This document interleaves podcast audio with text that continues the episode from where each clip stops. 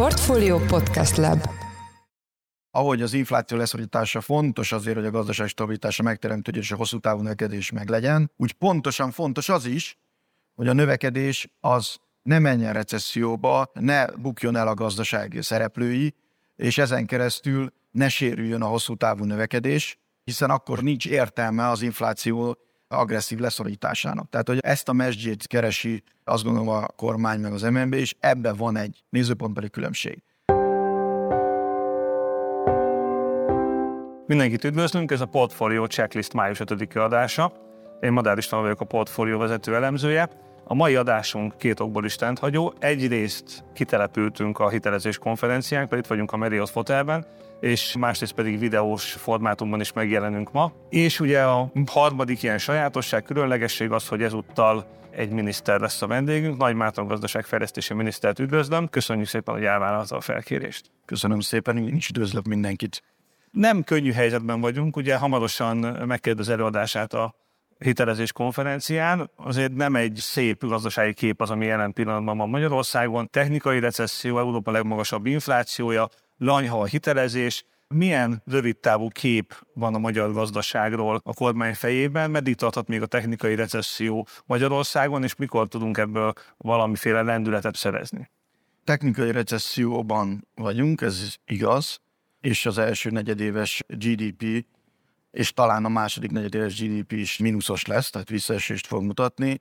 Ugyanakkor a harmadik, negyed, negyedik negyedében nagyon erős visszapattanás lehet, és a kormány igazából azt célozza, hogy a idei évben, 2023 az év egészét tekintve kerüljük el a recessziót, erre minden esélyünk megvan, továbbra is azt gondoljuk, hogy a másfél százalékos növekedés az tartható, jövőre pedig egy 4 százalékos növekedés tartunk reálisnak, tehát egy erős visszapattanás várunk egy lassulás után.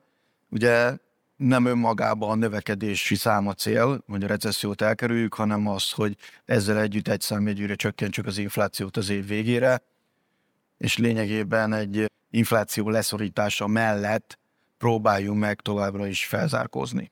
Úgy fogalmazott, hogy a kormány növekedési célja mit tud tenni ezért a kormány? Milyen gazdaság ösztönző, hitelösztönző egyéb további lépések következhetnek most a következő időszakban, főleg annak tekintetében, ugye, hogy most láthatjuk, hogy egyre feszültebb a költségvetési helyzet is, a kormánynak a jövő évi hiánycélját már meg kellett emelnie, tehát azért nem dúskál a büdzsé olyan fordásokban, amelyekkel ezeket végre lehet hajtani. Ja, itt alapvetően, ha a költségvetés állapotát nézzük, akkor két nagyon jelentős kockázat feszült, illetve feszül. Az egyik egy múlt idő, másik egy jelen idővel megfogalmazott tényező költségvetésben a múlt idő az a, talán az energiaárak, amely feszülés azért oldódik. Látható, hogy a piacon a gázárak és a áramárak is jelentősen lecsökkentek. Valahol az ára már 100 euró per megawatt, gázár 40 euró per megawatt körül van, de hát ez nagyon messze van már a tavalyi mm, augusztus-szeptemberi csúcsokhoz képest. Emiatt a rezsivédelmi alap az egyre kisebb, hiszen ö, csökken a költsége a rezsivédelemnek. Ezt igazából 2024-ben fogjuk érezni, de ebből adódóan az energiacsapda az oldódik, és ez könnyít a költségvetés állapotán. Ugyanakkor van egy másik csapda, vagy egy kockázat, ez pedig a kamat, a magas kamat szint, ami viszont, ha így nézzük, élesedik 23-ban és 24-ben, és ezt a magas kamat szint elleni küzdelmet kell megindítani, aminek két iránya van. Az egyik ilyen iránya a infláció leszorítása valójában, hiszen az infláció lemegy, akkor a kamatok is le tudnak menni. A másik ilyen iránya pedig valójában a államadóság finanszírozási szerkezetének lehetséges megváltoztatása, az állam papírok iránti kereslet növelése, milyen irányba lehet ezt elmozdítani annak érdekében, hogy a kamatterv kisebb legyen? Hát ugye alapvetően azért van egy nagyon jó lakossági állampapír stratégia, de hát az, az a összetétel, az a kompozíció az a kamatszínnek megfelelően változhat. Azt azért látjuk, hogy a külföldiek kezébe lévő állampapírállomány az elmúlt időszakban növekedett, de visszaítézném a MNB nagyon sikeres önfinanszírozási programját, ami alapvetően kettős célt szolgált. Egyrészt a külföldieknek a helyett a belföldi állomány növelését, másrésztről volt egy hozamleszorító következmény és a önfinanszírozó programba, tehát ilyen dologba kell gondolkodni. Azért fölhívnám a figyelmet, hogy a, ugye a, ránézünk a költségvetésre, és ezt több elemző is megírta már, a adósság, tehát az államadóság kamat szolgálati költsége nagyon jelentősen emelkedik idén. A tavalyi 2,8%-os GDP arányosan 3,5 3,7% közelébe, és hát 2024-ben sem oldódik ez a, ez a nagyon magas kiadás többlet, ami valójában egy évi plusz 1000 milliárdot jelent, tehát itt egy 1000 milliárdos számról van szó, és akkor még nem beszéltem azért a MNB veszteségéről, hiszen ott is megjelenik egy kamatköltség indirekt módon, és bár az MNB veszteségtérítése változott, és a negatív saját tőke esetén 5 évre széthúzza ezt a, ezt a hatást, ami nagyon pozitív, de azért itt keletkezhetnek költségek, és hát azért nem utolsó sorban van egy indirekt hatás is, hiszen rengeteg sok kamattámogatott hitel van a költségvetésben, pont ezek szolgálják a hitelezés ösztönzését, amiről majd még beszélünk, de ezeknek a költsége növekszik, hiszen hogyha a kamatláb fölfelé megy, mivel ezek fix kamatozású termékek, gondoljunk csak a csokra, 3%-on, vagy a Széchenyi kártyára, 5%-on, vagy a Baros Gáborra, ami ugyancsak egy fix 6%-os hitel, azok ezeknek a kamatköltsége, kamat támogatásnak a fiskális költsége azért, azért növekszik. Említett, hogy a lakossági hitelezés, a lakossági finanszírozása az államadóságnak az mennyire fölfutott, de éppen azért, mert ez a jelen pillanatban nagy részt infláció követő papírokban van, ezért nem mondható az, hogy olcsó finanszírozás lenne. Elképzelhető, hogy egy kicsit újra a devizahitelezés irányában mozdul el a magyar állam finanszírozás szempontjából? Én azt gondolom, hogy itt van egy természetes szint, nagyjából ez a 25-30 százalék, nem gondolom, hogy ezt át kell lépni. Itt van egy olyan dolog, hogy tudjuk a közgazdaságtanulmányból is a original sin, az eredendő bűn, hogy nem abba adósodunk el, ami a saját devizánk, ez egy hiba. Lehet 25-30 százalékba is optimalizálni a finanszírozási költségeit a, az államnak, de addig és ne tovább. Tehát ez egyértelműen gúzsba köti akár mondjuk a Nemzeti Bank monetáris politikáját, vagy az árfolyam politikát, hiszen az államadóságnak az árfolyam kitettsége jelentősen növekszik. Azt gondolom, hogy nem szabad, sőt tilos devizában túlságosan eladósodni. Jövő évi költségvetésnek van még egy rejtett tafnája. Az Európai Unió felé tulajdonképpen megígérte a kormány azt, hogy a különadókat kivezeti, ugyanakkor az látszik, hogy a feszült költségvetési helyzet miatt talán ezt nem fogja tudni teljes egészében a kormányzat végrehajtani.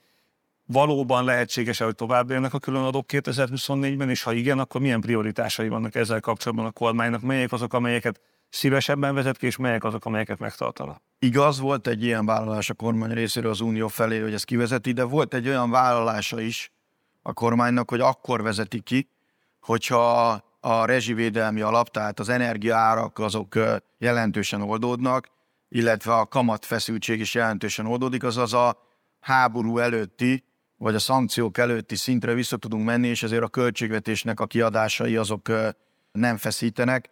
Azért, bár tényleg konszolidálódott az energiaár, gázár, áramár, azért ez még mindig a duplája, a triplája a lényegében a 2021-es szinteknek, és ha megnézzük a kamatokat, akkor hát ott egyáltalán nem tapasztalunk egyelőre oldódást, hogy a piac is azért azt várja, hogy a év végére is azért két számjegyűek maradnak a irányadó kamatok, akár itt az alapkamatra is utalva, tehát a, így nézzük a extra profit, ami megteremtődik akár az energiacégeknél, akár a bankoknál továbbra is fennáll, ezért a, biztos, hogy az extra profit adókban lesz változás, de azért itt óvatosan kell eljárni, figyelembe véve ezeket a tényezőket is, hogy még egyszer maga az extra profit az nem szűnt meg, így egy óvatos átgondolása történik véleményem szerint a extra profit adóknak. Ez inkább akkor általános csökkentésre jelenthet, vagy reménykedhet egy-egy ágazat abban, hogy esetleg teljesen kivezetődik a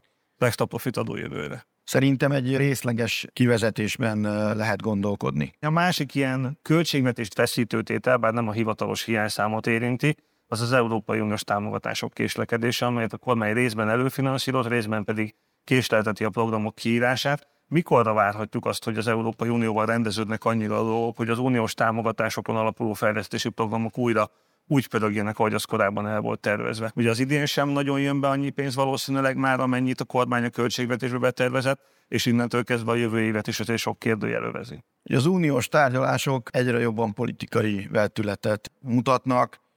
Mondhatom azt is, hogy egy ilyen politikai boszorkányüldözésé kezd válni. Azért, ha a szakmai oldalról nézzük, és a kéréseket nézzük, amit az Unió megfogalmazott, azért ezeknek a nagy részét már teljesíteni, és az összeset teljesíteni is fogjuk. Tehát ezzel az oldalról azt gondolom, hogy nem lehet panaszkodni. A magyar kormány mindent megtesz, hogy ezekben a kérdésekben dűlőre jussunk. Tehát a politika az politika. Ezzel együtt azt gondolom, hogy látva a tárgyalásokat, a finishben vagyunk. Ezt a pénzt meg fogjuk kapni, erre minden esélyünk megvan a nyáron, illetve a nyár végéig. Nyáron általában azért az Európai Unió eléggé takadéklángon üzemel, inkább azt szokták mondani, hogy ha a nyár az egy ilyen üzemszünet lesz az Unióban, akkor ez legkorábban ilyen ősszel lehetséges, hogy feloldódjanak azok a jelentős források, amelyek jelen pillanatban Magyarország nagyon várt. Elképzelhetők ezek szerint, hogy ennél korábban is megérkeznek ezek a források? Nem gondolom, hogy takaréklángon fog üzemelni az Európai Unió, mert őnek is meg kell változtatni a költségvetését, hiszen ne felejtsük el, hogy a növekvő inflációs kamatköltségek miatt jelenleg az uniós költségvetés jelentős változtatásra szorul pont a feszülő költségek miatt. Azért, ha megnézzük, akár az unió költségvetésének a finanszírozását, RRF-nek a kötvény kibocsátásait, elkezdődött egy nagyon alacsony kamatláb mellett, ma már 3% fölött bocsátják ki. Azért ezek jelentős kiadásokat jelentenek az unió számára is. Azért itt egy rátfelvarásra szorul ez az egész, úgyhogy nem gondolom, hogy pihenni fognak. Ez a költségvetés, hogy is mondjam, számunkra is fontos lesz. Beszéltünk arról, hogy a hitelezés eléggé akadozik, ugye magasak a hitelkamatok, a gazdaság is kicsit le van ülve, ebből következően a vállalatok hitelkeresletesen verdesi a plafont. Beszéltünk arról, hogy az Európai Uniós források is azért lassabban csordogálnak, inkább a régi források érkeznek még be, az újak kevésbé. Emellett érezhető a kormánynak egy olyan fordulata, hogy mivel valamilyen fejlesztési forrásra meg szükség van, ez a külföldi működőtőke lenne, és ebben valóban jelentős forrás beáramlásokat figyeltünk meg az elmúlt évben. Mennyire csereszabatosak ezek a források? Lehet azt mondani, hogy azért, mert több külföldi működőtőke jön be, ezért nem is annyira nagy baj, hogy az Európai Uniós források, amelyek egészen más fejlesztési célokat szolgálnak nyilván, azok, azok nélkül meg vagyunk. Én azt gondolom, hogy ezek teljesen csereszabatosak. Egyrészt mind a kettő euróban van, vagy külföldi devizában Másik, mind a kettő, ha így nézzük, térítendő forrásokból áll, hiszen egy FDI tőke, ami beáramlik és gyárat alapít és gépeket telepít Magyarországra, azért ez egy kevésbé mozdítható dolog. Tehát ezért az itt marad, és hát ha így nézzük, amortizálódik, de közben hozamot termel. Tehát azt kell mondanom, hogy ez teljes mértékben kiváltja a, az uniós forrásokat.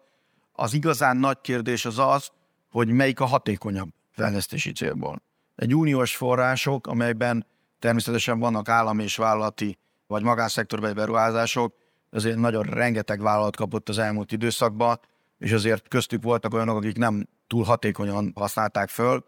Vagy itt van az FDI, ami bár külföldi, de azért erre rácsatlakozó magyar gazdaságnak potenciális lehetőségei vannak. Tehát itt a nagy kérdés inkább az, hogy melyik tudja Magyarországot a további felzárkózásban, a fejlődésben jobban segíteni. Ezzel kapcsolatban is indult egy elég élénk társadalmi vita, bár részben ennek ilyen természetvédelmi, ökológiai vetületei is vannak, de nem csak ilyenek, ugye éles ellenkezés kíséri az utóbbi időben egy-egy óriás beruházás körüli Herce utcát, az ottani környezetátalakítási folyamatokat, de ha ennek csak a gazdaságstratégiai, gazdaságfejlesztési aspektusait nézzük, akkor is meg lehet fogalmazni azt a kérdést, és sokan meg is fogalmazzák, hogy milyen előnye van Magyarországnak és a magyar embereknek azzal, hogy beérkezik ide egy nagy jelentésű külföldi működőtőke, de aztán az ebből származó jövedelmet, az itt megtermelt előállított értéket alapvetően egy külföldi tőketulajdonos, illetve a munkaerő hiány miatt jelentős értékben külföldi munkavállalók fogják végül is elvinni, realizálni. Mi a jó ebben a magyar gazdaságnak, hogyan tudunk ebből előre menni, és ez miért jó mondjuk a magyar emberek jövedelmi állapota szempontjából? Fontos az a dolog, hogy idáig is jelentős FDI beáramlás történt Magyarországon, de abban van igazság, hogy a további FDI beáramlásnak a multiplikatív hatásait, amit a magyar gazdaságra kifejt, a magyar GDP-re kifejt, a magyar vállalatok fejlesztési kifejt, ezt növelni kell. Hogy lehet ezt növelni? Legalább kétféleképpen van egy horizontális és egy vertikális vetület. A horizontális vetület az, hogy az FDI vagy a külföldi cégek közösen egyetemekkel, oktatási intézményekkel együtt kutatnak, fejlesztenek, tehát ez a K plusz F kérdéskör, K plusz F-re egyre többet fognak költeni, és ezzel lényegében egy sokkal magasabb hozzáadott értéket tudnak képviselni.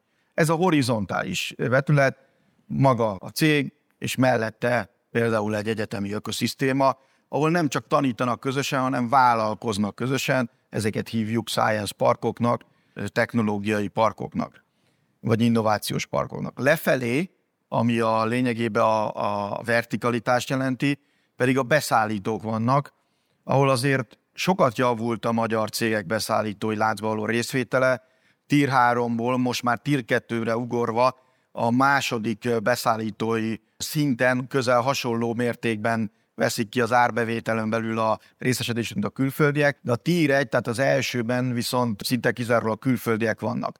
A lényeg, hogy még feljebb ugorjanak, tehát a beszállítókat erősíteni kell. Hiszen mi történik? Ma hogy lehet egy magyar vállalatot valójában fejleszteni? Három esélye van. Egy, exportra termel közvetlenül, ezt hívjuk a KKV-k vagy a magyar vállalatok export részának a növelésének, a új piacot kell keresni nekik. Kettő, a belgazdaságnak termel, itt a belső fogyasztást elégíti ki, a belső beruházásokat. Három, pedig az FDI vagy a külföldi cégek alatt beszállító, és ezt a harmadikat kell nagyon-nagyon megerősíteni, hiszen miről szól a magyar gazdaság? Körülbelül a fele külföldi tulajdonban van, a fele hazai tulajdonban van, semmi más nem kell csinálni, mint ezt a kettőt egymásba bele kell nyomni, ami nem teljesen lefedi egymást, hiszen mondtam, hogy két másik tényező van az export és a belgazdaság, de ezt a két gazdaságot egymásba kell tolni, és valójában ez a dualitás, pont ez a kettévágás, akkor szülik meg, ha azt a kettőt egymásba toljuk. Az elmúlt években ezt azért olyan nagyon sok siker nem övezte, hogyha megnézzük a magyar gazdaság bruttó termelési értékét és a hozzáadott értékét, ennek aránya nem nagyon változik. Úgy tűnik, mintha Magyarországon előállított összes termelési értéknek a legnagyobb része, vagy változatlan arányú része továbbra is valamiféle külföldi külső értékteremtés lenne, és ebben a belföldi hozzáadott értéknek az aránya egyáltalán nem növekszik. Mi az, amiben változtatni kellene ahhoz, hogy ez bekövetkezzen? Ugye az elmúlt években azért volt javulás, tehát én azért ezekben a beszállítói láncokban látok ugrás, de itt két dolgot szeretnék hangsúlyozni. Egy. Az első dolog, hogy maga az FDI beáramláson keresztül mi tudtunk fejlődni. Tehát a felzárkózás az megvalósult. A további felzárkózáshoz már nem elég az FDI-t behozni, hanem az FDI-nak a hatásait ki kell szélesíteni, és persze foglalkozni kell az exportpiacokkal, a magyar vállalatok exportpiacaival is. Ebben a, ebben a kérdésben változásnak kell egyértelműen beállnia. Tehát ilyen tekintetben mozognunk kell. A másik ilyen mozgás az tényleg átállni egy ilyen tőke alapú, tudás alapú technológiává, hiszen a munkaerő az elfogyott. Ezért idáig tudtunk úgy növekedni, hogy lényegében, a, ha valaki emlékszik a termelési függvényre, a nagyon tradicionálisra, két inputja van, a tőke meg a, a munkaerő, munkaerővel tudtunk növekedni, de munkaerő el fog fogyni, tehát sokkal erősebben tőkeintenzívvá kell tenni, ami ez talán a harmadik tényező, a tudás is be kell, hogy csatlakozzon. Szóval a tudásban milyen elképzelések vannak, hiszen azért az utóbbi időben inkább arról szólnak a hírek, hogy mennyire társadalmi feszültségekkel övezett a kormánynak akár az oktatáspolitikája, akár a tanárok helyzete, tehát nem úgy tűnik, hogy ebben egyelőre egy ilyen óriási kinövési potenciál lenne. Én, mint gazdaságpolitika számára az, az oktatás nagyon fontos. Az oktatás átalakítása és tanárok helyzet egy, azt gondolom egy külön tényező, ami számunkra fontos gazdaságpolitikai szempontból, az pont az, hogy amit említettem, nagyon-nagyon alacsony a külföldi, vagy akár a hazai nagyvállalataink, akár egy MOL, vagy egy OTP beágyazottsága az egyetemi ökoszisztémába, és mondom, a közös vállalkozások megalapítása, ahol nem csak kutatás van, és valaki tanít, hanem ebből profitot termel akár az egyetem is. Hiszen ma, egy, ha egy külföldre nézünk, akár keletre, akár nyugatra, azért nagyon sok egyetem a saját bevételeiből él. Ez a fajta dolog akkor történik meg, ha vállalkozásai vannak. Egy vállalkozás beindításához meg mindig kell egy jó partner, akinek van technológiája, itt jön be az FDI kérdéskör. ha már annyira a gazdaságstratégia irányba mentünk el, akkor egy kérdés még ezzel kapcsolatban hadd tegyek föl. Tavaly az egyik legismertebb fejlettségi mutató az egyfőre jutó GDP alapján, a román gazdaság gyakorlatilag utolérte a magyar gazdaságot, és hogyha az elmúlt 10-15 év fejlődési tendenciáit nézzük, akkor jelenleg nem nagyon látunk olyan országot, amelyet Magyarország megelőzne, visszaelőzne, és akár még alulról további országok is közeledhetnek hozzá. Eközben a régió egészen kétségtelenül felzárkózik az Európai Unió fejlettebb országaihoz, közeledik hozzá, de ezen belül a magyar gazdaság, mintha azért inkább a pozícióját veszíteni a régión belül. Ugye ehhez képest a magyar gazdaságpolitikának van egy olyan víziója, hogy a top 5 legélhetőbb ország közé kerüljön be Magyarország az egész Európai Unión belül. Hogyan látja ezt a képet, hogyan tudjuk ezt elérni, illetve meg lehet-e fordítani a régión belüli, ha nem is azt mondom, hogy leszakadás, de legalábbis inkább sodródó pályát? Ja, a első dolog, hogy ugye hol állunk. Most ugye 22-ben a egyfőres GDP, ami vásárlóerőparításon ugye szoktuk mérni, a legutóbbi pontosítások után 77,8%-on, a románok 77,1%-on, tehát ö, tényleg mögöttünk ö, loholnak, ö, a picivel előttük vagyunk. A, ugye a magyar gazdaság felzárkózási pályájában, ahogy elmondtam, a, kell egy gazdaságstratégiai váltást tennünk, ha lehet így mondani, hogy közepes fejlettségi csapdából a kikerülés, lehet úgy, hogy az egyre kevesebb uniós forrásokra való ráutaltság, ami a maga a fejlettségből is ered, hiszen hogy a fejlettebb vagyunk, kevesebb pénzt kapunk. Azért itt van egy rövid távú és egy hosszú távú kérdéskör, itt a felzárkózási számunkban is, hogyha egy-egy évet nézünk. Ugye az, hogy minket ö, beértek, ez két dolognak tudható be. Az egyik az az energiakitettség kérdésköre, ami ezt a számot befolyásolja, hiszen az, aki jobban energiába kitette ezt a válságot, jobban megszenvedte, bár sikerült nagyon kivédekeznünk a 2022-es évet, de azért nekik nem kellett kifizetni 17 milliárd eurót a, a energiaszámlájukra, a, a, tehát a románokra jutalva. A másik pedig az uniós forrás kiány, ami versenyképességi problémát ered.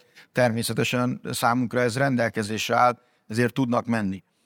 Nem ebből a szempontból nekünk ezzel persze nem szabad takaróznunk, hogy azért, mert energiakitettek voltunk, és ebből adódóan minket jobban érintett a válság, bár kivédekeztük, és, és vannak eredményeink, vagy az uniós források nélkül is tudunk növekedni, hiszen nem az van, hogy recesszió lesz, stb. stb., hanem pontosan ezért át kell állni, és erről beszéltem legutóbb, hogy még át kell állni nagyon erős FDI bevonzó stratégiára, és utána, amikor beérkezett, egy FDI-t multiplikáló stratégiára, amiben, ahogy mondtam, benne vannak az egyetemek szerepe, horizontálisan, vertikálisan a beszállítók szerepe, és maga a munkavállaló kérdésköre is. Térjünk vissza, ha már a szóba került néhány rövid távú feszültségre. Ugye a kormánynak kettős célja van az idén, ahogy említette is, egyrészt a recessziót kerüljük el, másfél százalékos gazdasági növekedés a cél, másrészt legyen évvégére egy számjegyű infláció.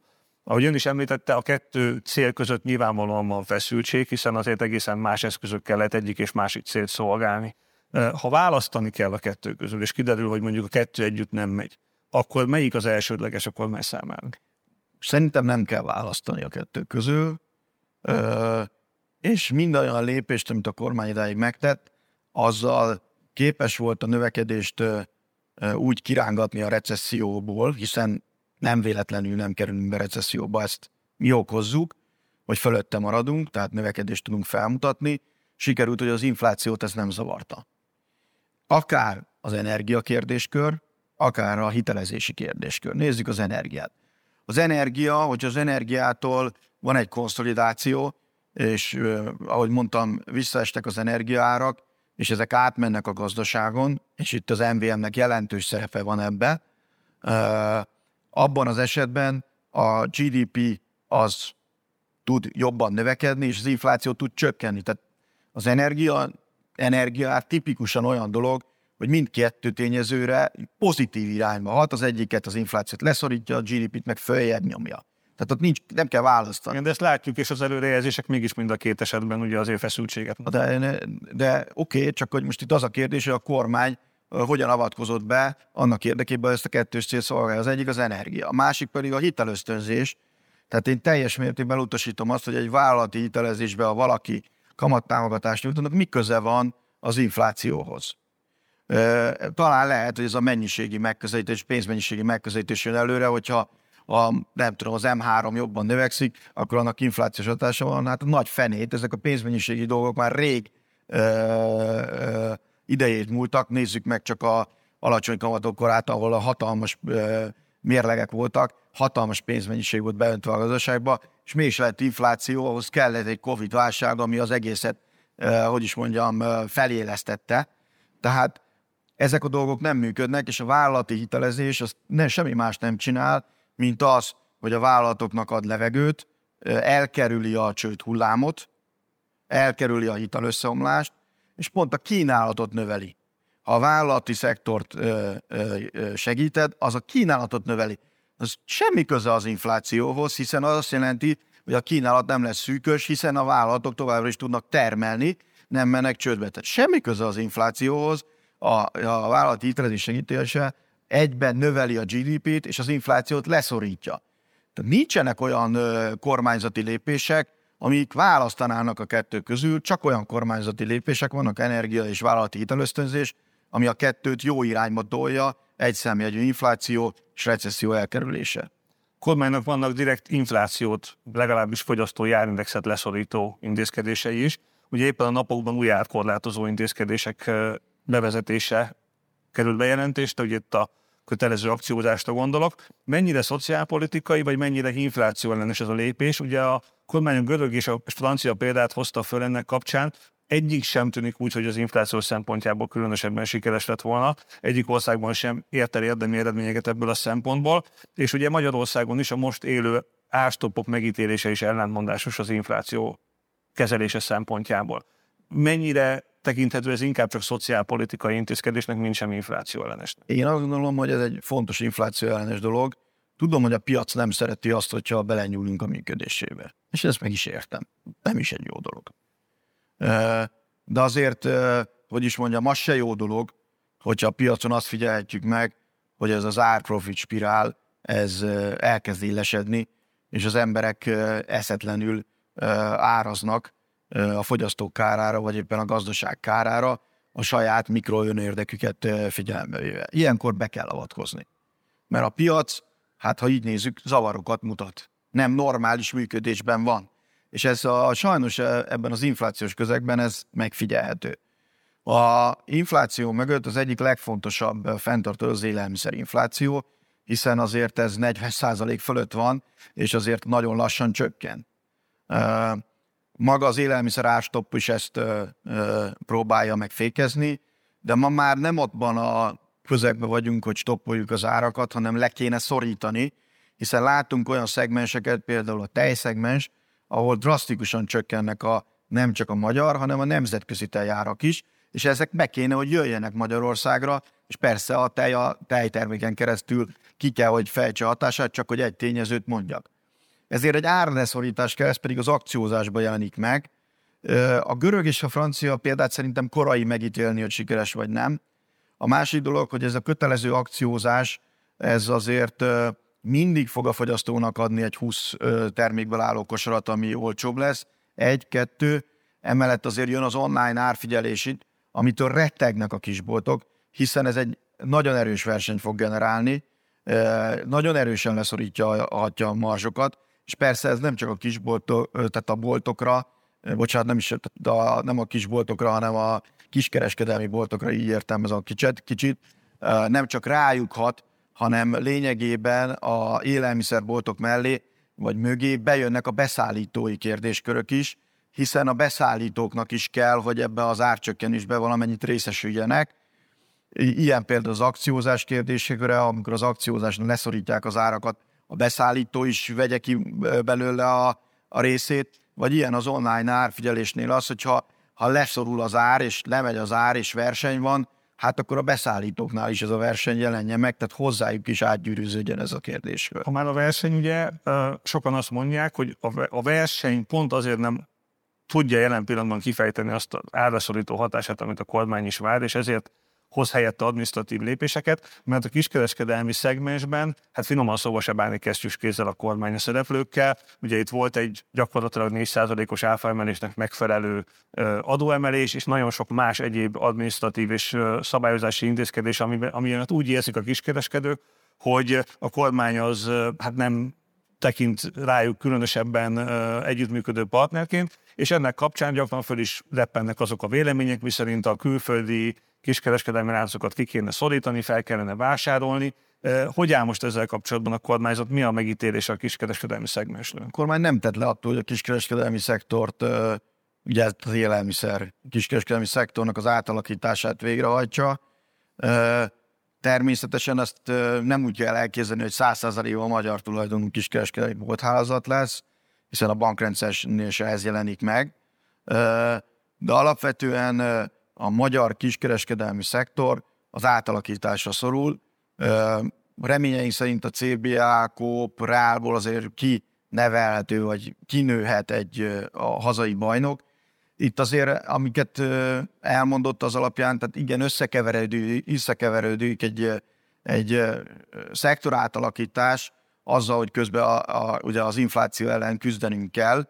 De az... ezeknek az intézkedéseknek nem is feltétlenül mindig egy irányba van a, a kimenete, hiszen azt látjuk, hogy közben a kormány szeretné mondjuk a magyar szereplőket ö, ö, helyzetbe hozni, közben azért a versenyképes szegmense ennek a kiskereskedelmi szektornak egyértelműen a külföldi kézben levő kiskereskedelmi láncok, és olyan, mint hogyha ezek a lépések, amelyeket a kormányzat most hoz, ezek inkább őket segítenék még inkább.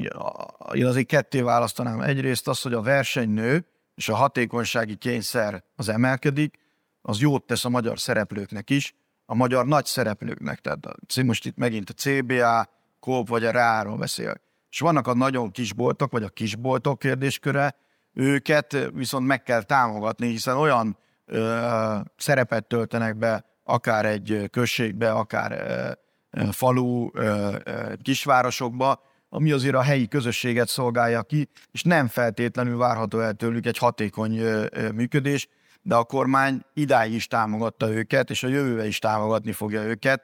Tehát magyarán a, ennek a szegmesnek az alján vannak olyan kisboltok, akiket meg kell támogatni ebben a élesedő verseny és infláció leszorítás következtében, de még egyszer a nagyobb szereplők, amiben van külföldi és van hazai is, ők nekik viszont állniuk kell a sarat, és hatékonyságnövelésen keresztül át kell menniük. Jót fog tenni a hazai szereplőknek ez, azt gondolom. Térjünk át egy magyar-amerikai viszonylatban fontos kérdésre. Kettő ilyen is van. Az egyik ugye kicsit már múlt idő, de mégiscsak a Nemzetközi Beruházási Bankot ugye, és annak vezetőit az amerikai fél szankcionálta ami azért nem kis felfordulást okozott bizonyára a kormányzat házatáján sem, hiszen ez egy elég izgalmas 24 óra volt, amikor ez bekövetkezett. Tudna erről valamilyen betekintést adni? Hogyan született meg az a döntés, hogy végül kivonul a magyar kormány vagy a magyar állam ebből a bankból? Ez a döntés gyorsan megszületett, itt igazából viszonylag egyszerű volt a kép.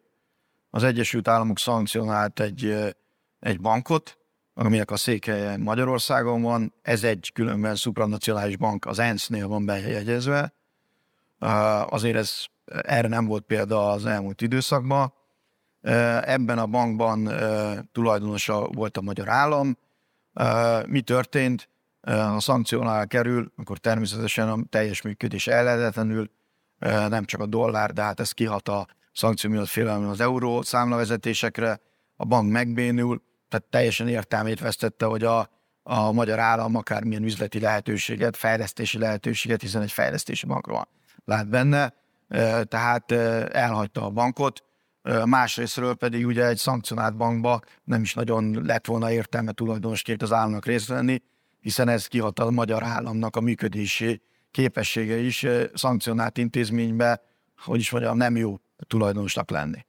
Ezek a szankciók azért rávilágítanak arra, hogy a magyar-amerikai viszony az jelenleg elég feszült, és ebben a feszült viszonyban kellene újra tető alá hozni egy olyan kettős adóztatást elkerülő megállapodást, amely, amelyből kikerült tulajdonképpen a Magyarország az elmúlt hónapokban. Ugye úgy tűnik egy kicsit, mintha a magyar gazdaságpolitika sok erőközpontja között ez a téma, mintha leesett volna, ez a, fel, ez a ö, feladat le, leesett volna, legalábbis nem nagyon hallunk erről semmit, hogy ezt kigondozza, kinek, kinek a feladata lenne ezt újra tető alá hozni, hiszen azért az látszik, hogy egy ilyen típusú bizonytalanság mellett, bárhogy is értelmezzük az új felálló adózási környezetet, azért biztosan nem egy működőtőke beáramlást ösztönző környezet, amikor ekkora bizonytalanság, hogy hogyan és miként kell adóznia mondjuk egy amerikai vállalatnak Magyarországon, de utalhatnék arra is, hogy például az amerikai tőkepiacon megszerzett jövedelmek adóztatásával kapcsolatban is elég sok kérdőjel merül föl, és bizonyára nem jár jól vele a magyar gazdasági szereplő. Tehát mi a helyzet? Itt ezt kigondozza, és remélhetően valamilyen új, új megállapodás a kettős adóztatás ügyében. Először is az, hogy Amerika között, az USA között és Magyarország között rossz a viszony, ezt azért árnyalni kell. Ez nem egy országok közötti rossz viszony, hanem valójában ez a demokrata kormány, az USA demokrata kormány és a magyar kormány közötti feszültségről van szó, még egyszer nem pedig ország és ország közötti feszültségről, hiszen például a magyar kormány az amerikai republikánusokkal jó viszonyt ápol, lásd a, a mostani konferencia a konzervatívok konferenciája, CEPEK, tehát ugye a, a, ez, ez, ez, ez működik. A másik dolog, hogy ez a tényező nem került le az asztalról, tehát azt gondolom, hogy kettős adóztatás kérdésköre az fontos.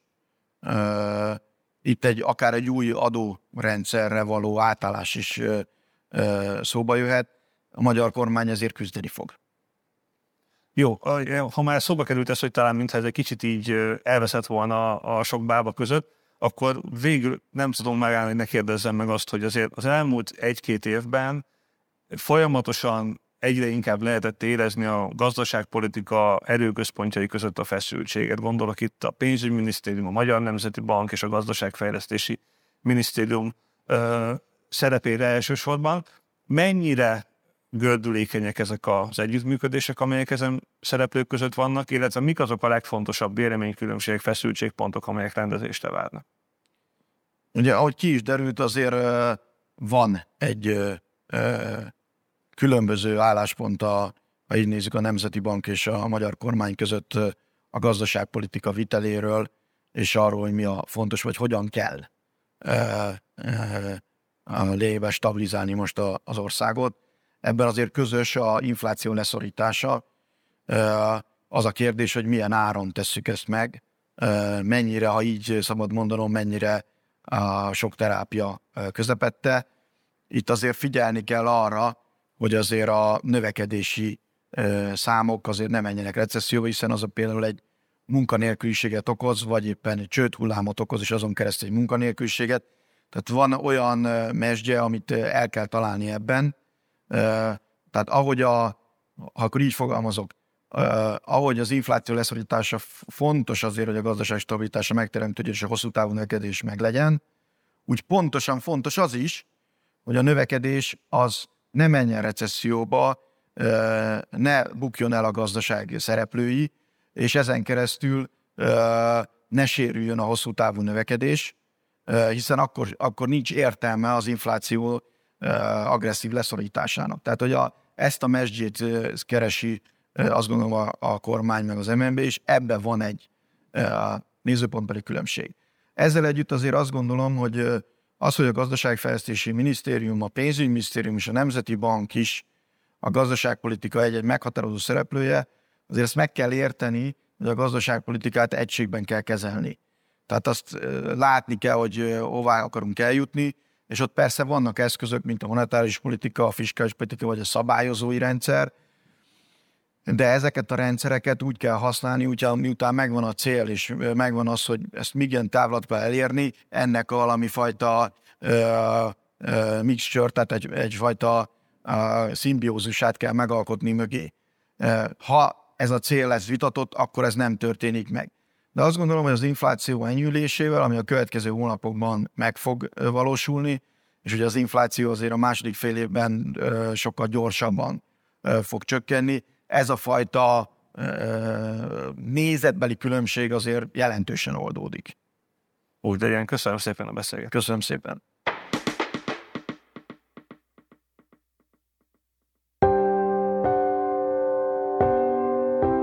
Hallgatóinak és nézőinek pedig köszönjük, hogy megnézték, meghallgatták a mai adást. Madár István voltam a portfólió vezető elemzője. Kövessétek továbbra is a checklistet, a portfólió podcastját. Legközelebb hétfőn jelentkezünk új adással. Viszontlátásra!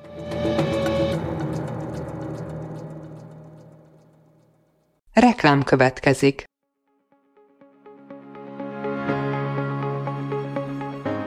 Raúl Müller Lajos vagyok, az Agrárszektor főszerkesztője. Májusban két tematikus konferenciát is rendezünk Kecskeméten az agrofood szektor szereplőinek. A május 22-én tartandó Portfolio Agrofood 2024 konferencia az élelmiszeripari vállalkozások, beszállítóik, a szolgáltató cégek és a kereskedők számára nyújt egyedi betekintést az aktuális trendekbe. A május 23-án megrendezendő Agrofuture konferencia pedig egyedülálló módon tematikus formában foglalja össze a hazai agrárgazdaság fenntarthatósági követelményeit és innovációs lehetőségeit. Jöjjön elő is, részletek és jegyek a portfolio.hu per rendezvények oldalon.